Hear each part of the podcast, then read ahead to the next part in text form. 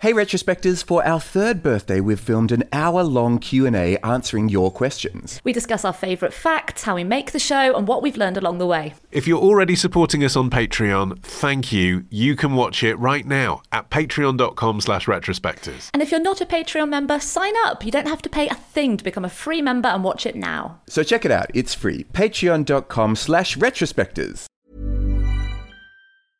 Hey, I'm Ryan Reynolds. Recently, I asked Mint Mobile's legal team if big wireless companies are allowed to raise prices due to inflation. They said yes. And then when I asked if raising prices technically violates those onerous two year contracts, they said, What the f are you talking about, you insane Hollywood ass?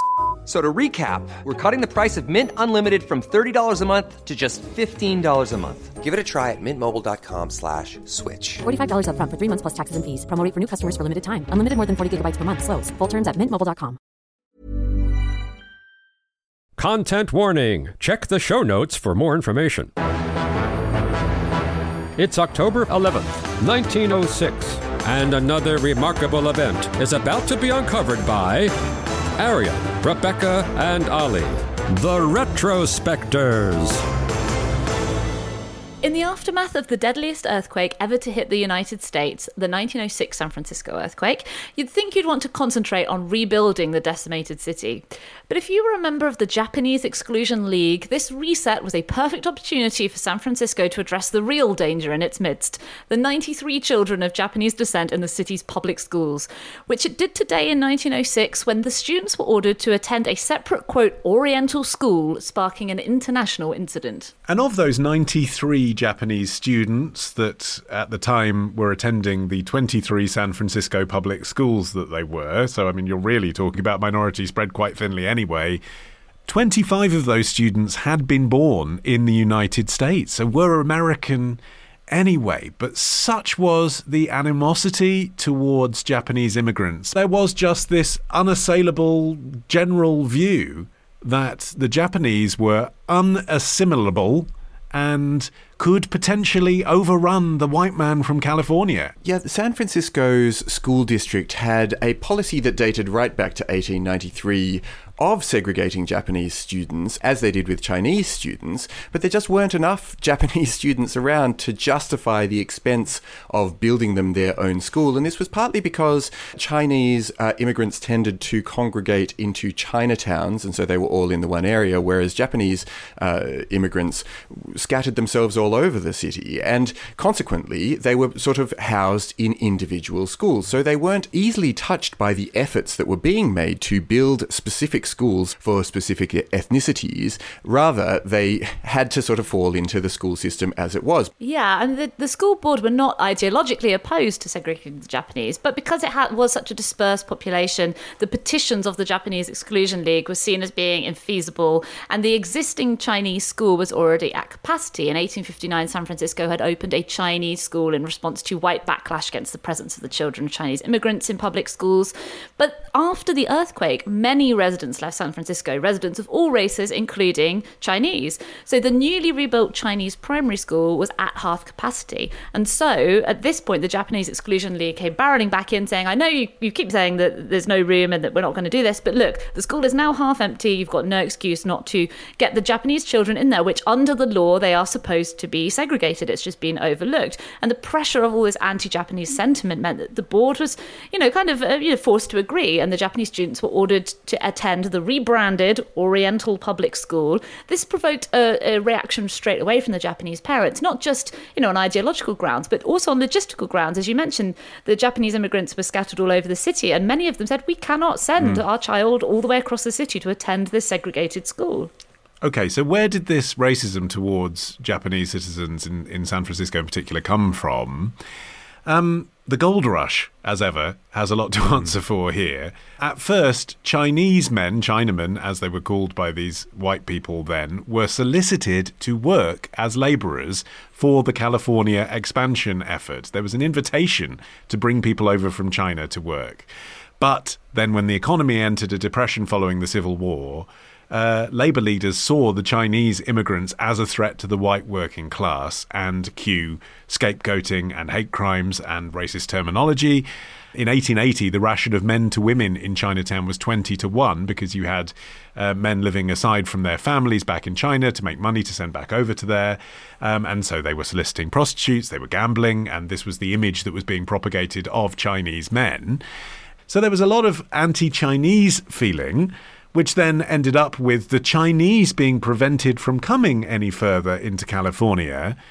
And so you ended up with Japanese coming to take their place, and the Japanese received no more friendlier reception. Yeah, and you know, as the Chinese population receded and the Japanese population expanded, you had the same kinds of falsehoods and racism being directed at uh, Japanese immigrants that were previously being directed towards the Chinese immigrants. You know, the, the, these unions, as they called themselves, uh, that, that were pretty much just discriminatory groups, claimed that mm. Japanese people would come and rob white workers not just of their jobs, but also it was a similar sentiment to the great replacement theory that's sort of predominating in the darker corners of the web these days. This idea that Japanese people people would actually come to replace uh, the the sort of complexion of the US as it existed then. But it's amazing to look at some of the ways that this anti-Japanese sentiment manifested itself. In 1901, the campaign platform of San Francisco Mayor Eugene Schmitz included educating, quote, all Asiatics, both Chinese and Japanese, in separate schools. And then you had the, like, the San Francisco Chronicle just absolutely laying into uh, Japanese Americans with barely concealed bile. It wasn't really concealed at all, in fact. It was just straight up. No, it really bile. wasn't. Yeah. I've got here what the San Francisco Chronicle ran as an editorial. The Japanese invasion of the United States is the problem of the hour it said. The Japanese is no more assimilable than the Chinese, and he is no less adaptable in learning quickly how to do white man's work and how to get the job for himself by offering his labour for less than a white man can live on. Mm. Once the war with Russia is over, the brown stream of Japanese immigration is likely to become an inundating torrent, and the class of the immigrants is likely to become worse instead of better. I mean, there's nothing very hidden about that, is there?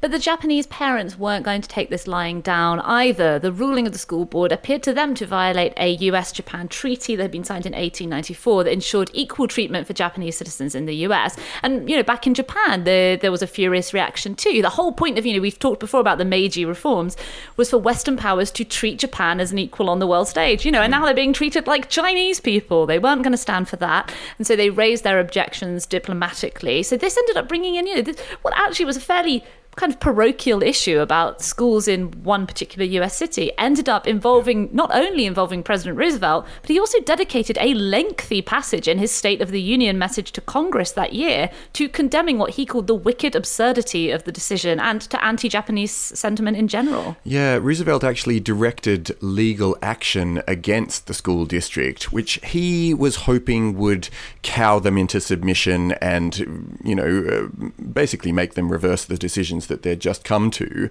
But, you know, rather than back down, they were doubling down. Yes, and in the end, what happened is that Roosevelt had to satisfy both Japan and San Francisco through what became known as a gentleman's agreement.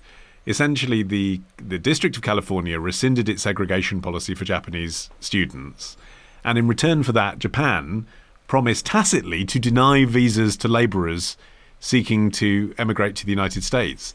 I mean, it must have been pretty obvious, mustn't it? Mm. If you're Japanese and you're intending to come over to California, like 35,000 previous people have from your country, and then neither you nor anyone you know is allowed to, I think it must have become pretty obvious what deal had been done from the US perspective, the unspoken you know, subtext was that black children in the South had been segregated from their white counterparts yes. for generations at this point, and that most politicians in Washington had sort of stayed away from the issue and shrugged it off as being something for the states to be dealing with individually. Roosevelt did try and distance his remarks about what was going on in San Francisco from Jim Crow in the South by couching the concern in terms of international diplomacy and so you know the potential embarrassment or worse of being seen to mistreat citizens of foreign nations. You know, in his State of the Union, he pointed out that the Japanese people had donated $100,000 through the Red Cross to aid those affected by the San Francisco earthquake. You know, so he was saying, I mean, it's a bit, it's ugly really because the, the, the undertone is, you know, the, the black children are American and we can do what we want with them, but the Japanese children, that could cause a diplomatic incident, so we have to be a bit more sensitive. But either way, the result was that in public, Roosevelt was saying, quote, we have as much to learn from Japan as Japan has to learn from us. No nation is fit to teach unless it is also willing to learn. But behind the scenes, he was pragmatic about the fact that one way to reduce the amount of, you know, bad headlines about anti-Japanese discrimination was just to try and reduce the amount of Japanese people in the States. Mm. Well, exactly. And, you know, it very quickly became pretty much government policy. Uh, you know, this gentleman's agreement ultimately metastasized into and was replaced by the 1924 Immigration Act, which overtly barred all Asians from entering the country and remained on the books until 1965. There was a, a New York Times opinion piece that had the headline, America of the Melting Pot Comes to an End. This was in April 1924. And Senator David Reed of Pennsylvania um, really proudly uh, proclaimed the racial composition of America at the present time thus is made permanent. Yeah, which isn't evident if you go to San Francisco now, where there right. is, you know, once again, a bustling Chinatown and Japantown as well. Um, but of course, in the intermittent period for any of the ethnically Japanese people that remain behind, some of whom, of course, were American, um, it was not a happy period uh, during the Second World War, especially. Yeah, and another side effect of the anti Japanese discrimination laws in immigration was that it was impossible for the community to grow except by people naturally starting families. But there weren't that many people, of course, to choose from. And uh, obviously, the reception in the white community to having a Japanese suitor was not particularly positive.